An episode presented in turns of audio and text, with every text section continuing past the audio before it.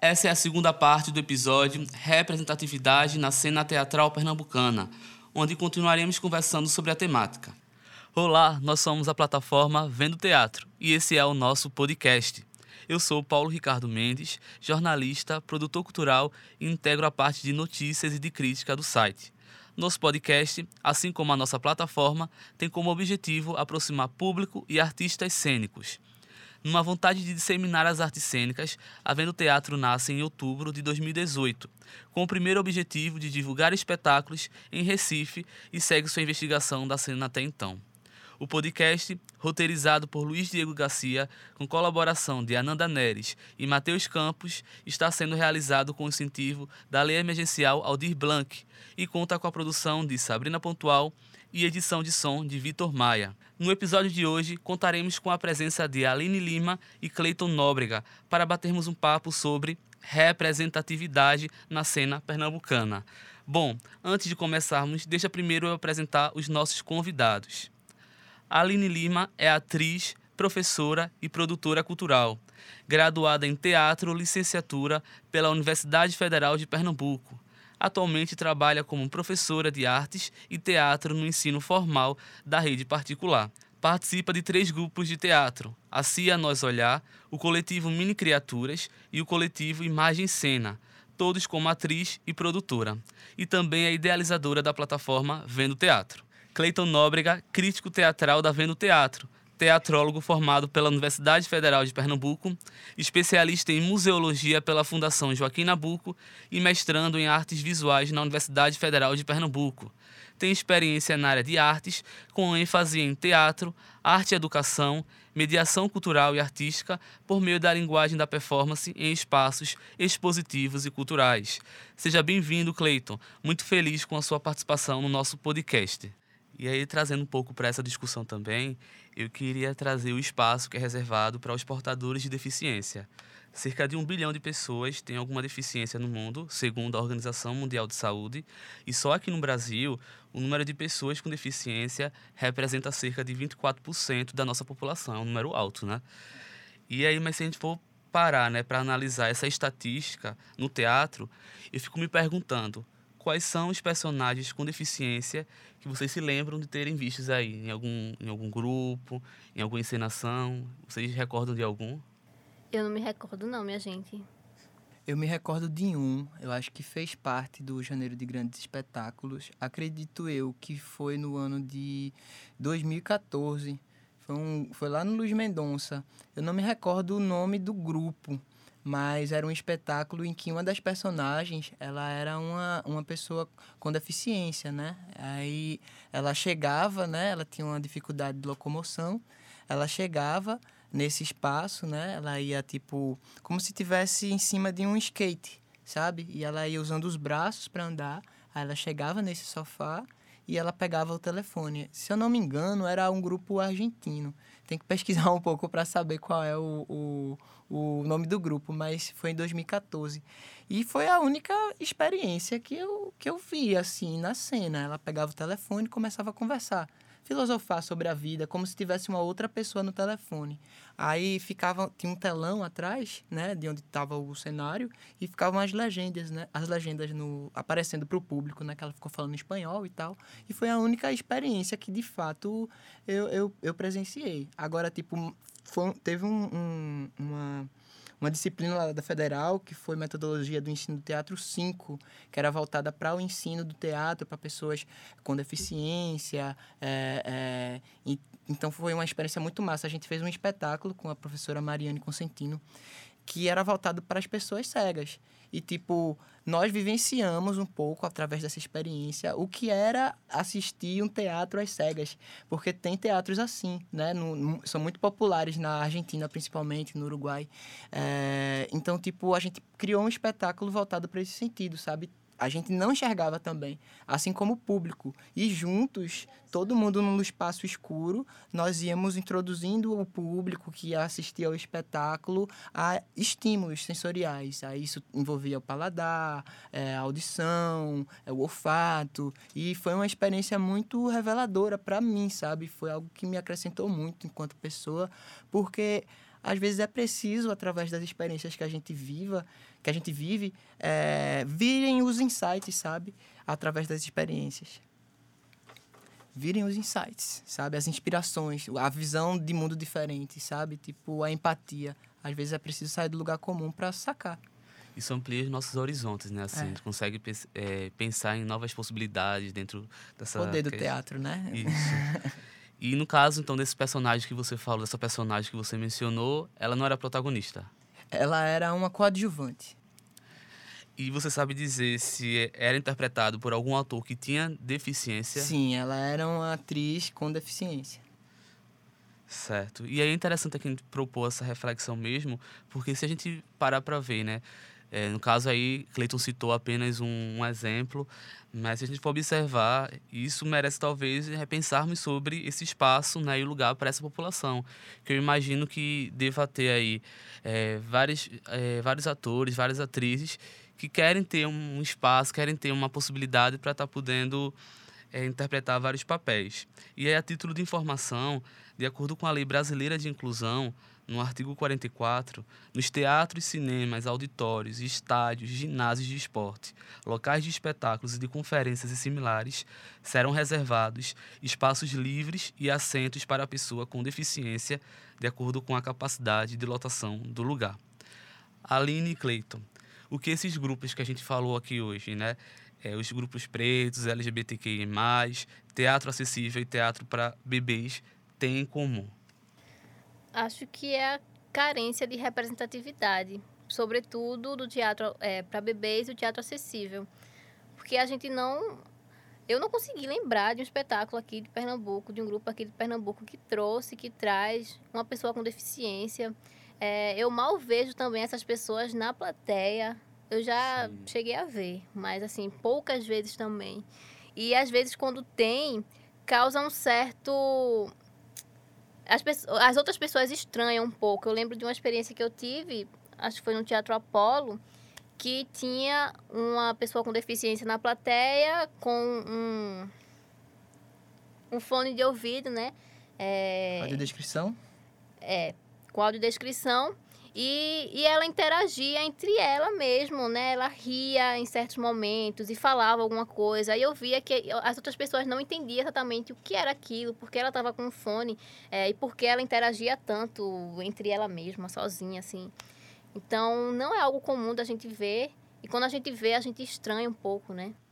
Aí é que a gente volta àquele assunto, né, da empatia. Como é que a gente vai, sabe, parar para pensar como é você enquanto cego, enquanto uma pessoa que tem alguma espécie de deficiência, como é para você tipo ir para um espetáculo e não aproveitar aquele momento de, de fruição, sabe? É muito frustrante porque você tira, inviabiliza essas pessoas o acesso, sabe, a, a, a fruir, a, a experienciar, a saborear o espetáculo. E a gente vê uma tentativa, né, na cena pernambucana de trazer espetáculos que, de certa forma, dialoguem com essa mediação. Eu acredito que eu já vi um, um espetáculo, acho que foi com a própria Agrinês. Não foi um espetáculo, foi um, um- uma encenação lá no posto, eu não me recordo agora. Mas que, ao mesmo... não, não é a Agrinês, é a Fernanda Mello, que era professora do, do aplicação, é contadora de histórias e tal. Pronto, a Fernanda Mello, ela já fez trabalhos de contação de história em que ela utilizou pessoas, é, é, ela acabou convidando amigos, colegas, enfim, parceiros, para fazerem a, a tradução do que estava sendo dito ali em Libras. E não era, tipo, somente uma, uma, uma tradução em Libras, era, tipo, uma atuação da pessoa que estava ali, sabe? Fazendo, passando aquele, aquele texto para o público. Né? Então, tipo, é algo muito difícil. A gente encontra essa dificuldade na TV, no cinema e, e consequentemente, no teatro. O país Nas aqui está engatinhando, né? também. É, também. É, são muitas formas de exclusão para que existem na nossa sociedade para esse tipo de público. Basta a gente refletir o estado das vias que a gente anda. Como é para alguém que é cego andar nas calçadas do Recife, sabe? Então, tipo, é o rolê da empatia mesmo. E aí a gente falou inicialmente aqui, nosso bate-papo, sobre a questão da população trans no teatro. E é impossível não lembrar do espetáculo Evangelho segundo Jesus, Rainha do Céu, que traz né, a atriz e mulher trans Renata Carvalho no papel de Jesus Cristo, nos dias de hoje. Em 2018, em Garanhuns, no Agreste Pernambucano, a peça selecionada para a mostra de teatro alternativa foi censurada. O prefeito da cidade alegou que o monólogo era uma afronta aos valores religiosos. A peça, mesmo assim, ela foi encenada, só que de uma forma improvisada. No ano seguinte, a montagem também foi retirada da programação do Janeiro de Grandes Espetáculos, mas aparentemente sem nenhum motivo específico. É importante a gente ressaltar aqui que o Brasil é o país que mais mata travestis e transexuais no mundo. E também essas oportunidades de emprego são negadas para essa população. E aí, como é que vocês analisam, então, essa censura, tanto lá em Garanhuns quanto aqui no Recife, no janeiro de grandes espetáculos? Não tem outra palavra senão transfobia, né? É, é Lástima, uma, né? É uma necessidade que certa parte da população sente de é, manter uma conduta moral e religiosa, né? E isso a gente também vê na nossa história. Vou puxar novamente um pouquinho a, a história do nosso teatro, né? Em que os padres jesuítas, lá no século XVI, utilizavam do próprio teatro, inclusive, para censurar é, atividades dos indígenas, né? Dos nativos. Uhum. Então, através do próprio teatro, buscava mostrar que determinada, determinado hábito indígena era pecaminoso. Né? Então, isso já era uma forma de censura. Isso nos anos de 1500, minha gente. E o que é que mudou de lá para cá? Não mudou tanta coisa não, né? Censura igual. Exatamente. Em pleno século XXI, né, a gente está passando por por esse tipo de coisa é, é absurdo, né? É, é, tanto tempo já de vida em, em, sociedade, de construções de países e as pessoas ainda têm uma visão muito limitada e limitante quanto ao outro, sabe? Quanto a, a perceber o outro o outro como diferente de si mesmo, sabe? Eu acho que o grande incômodo da, eu penso que seja que o grande incômodo da sociedade ele seja a diferença, sabe? O incômodo que é pessoas que saem do, do, do, do comportamento que é tido como comportamento a ser seguido, do, que, que destoa do pensamento hegemônico, né? Todo mundo é excluído e, tipo, no teatro essa exclusão também não, não se apaga, né? Existe. Tendo em vista que o teatro existe para refletir sobre a nossa vida em sociedade, né? Como não refletir sobre o que está acontecendo, né? Da vivência que a gente vive, dos amigos que já sofreram é, é, por agressões, né? Então, tipo, é, é, é, revoltante. É revoltante e, e, e, também é sufocante pensar sobre isso, né? Porque é como se o Estado, ele pouco se importasse, ou mostrasse pouco se importar as medidas de mudança de sentimento, de mudança de, de, de atitude em relação às pessoas, às minorias, né? É algo que precisa ser revisto, visto, refletido com urgência no nosso país. O próprio Estado reprime, né? Exato. Na verdade. Exato. Em resposta a esse acontecimento em Garanhuns e a programação do Janeiro, surgiu o Janeiro Sem Censura, que é idealizado pelo coletivo Dança Teatro Agridoce. E aí eu lembro que, relacionado a esse grupo, tem o caso de Geni, que eu acho que a Aline pode é, falar para a gente um pouquinho o que, é que aconteceu, né, o que foi que teve é, relacionado a, a essa discussão aí sobre esse caso. O caso Geni foi de um espetáculo de um de um grupo daqui do Recife, que eu não sei exatamente como se pronuncia, minha gente. Eu até pesquisei aqui, mas eu já esqueci. como é que se pronuncia? Bernache, eu acho. Acho que é Cia Bernache. Se eu estiver errada na tradução, na tradução é não, sobre né? isso. Enfim, Cia Bernache ou Bernache, mas eu acho que é Bernache. Que é, produziu um espetáculo que tinha uma personagem trans, mas que foi interpretado por um ator homem cis. E aí esse espetáculo foi acusado de, transfo de transfobia, né? Que é quando um ator ou uma atriz cis faz o personagem de um ator ou uma atriz trans. Então, esse foi um caso bem repercu repercutido aqui também é, em Pernambuco, acusado de transfobia. Paulo até falou no começo, antes de tu falar, Aline, sobre o Janeiro Sem Censura. E o Janeiro Sem Censura, ele já veio como uma estratégia, né, dos artistas, né, como uma iniciativa que foi criada até no ano passado, tô vendo até aqui, pesquisando, é, no ano Foi de 2019, 2019, né? Porque eu ainda acho que eu estou em 2020. Uhum. É, que veio a partir da retirada do espetáculo, né? Do Evangelho segundo Jesus, Rainha do Céu, da programação do Janeiro de Grandes Espetáculos? Sim. né? Mas que eu acho que vale a pena refletir um pouco sobre o surgimento disso, partindo do ponto de que antes de surgir o janeiro de grandes o janeiro sem censura, a gente teve o outubro ou nada, né? Ainda lá sim. em 2016, que foi um, um, um festival, né?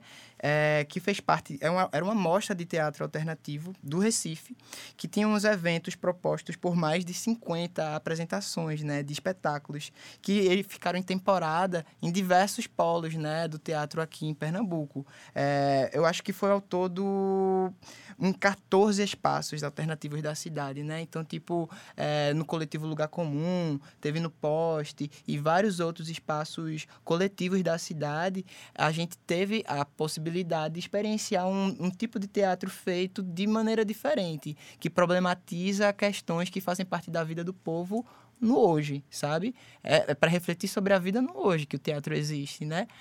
Vamos seguindo em frente. Esse episódio do da censura contra o Evangelho, o Evangelho segundo Jesus Rainha do Jesus, Céu. Rainha do Céu. É, ele inspirou também um espetáculo pernambucano, né, do Teatro de Fronteira, que é o Evangelho segundo Vera Cruz.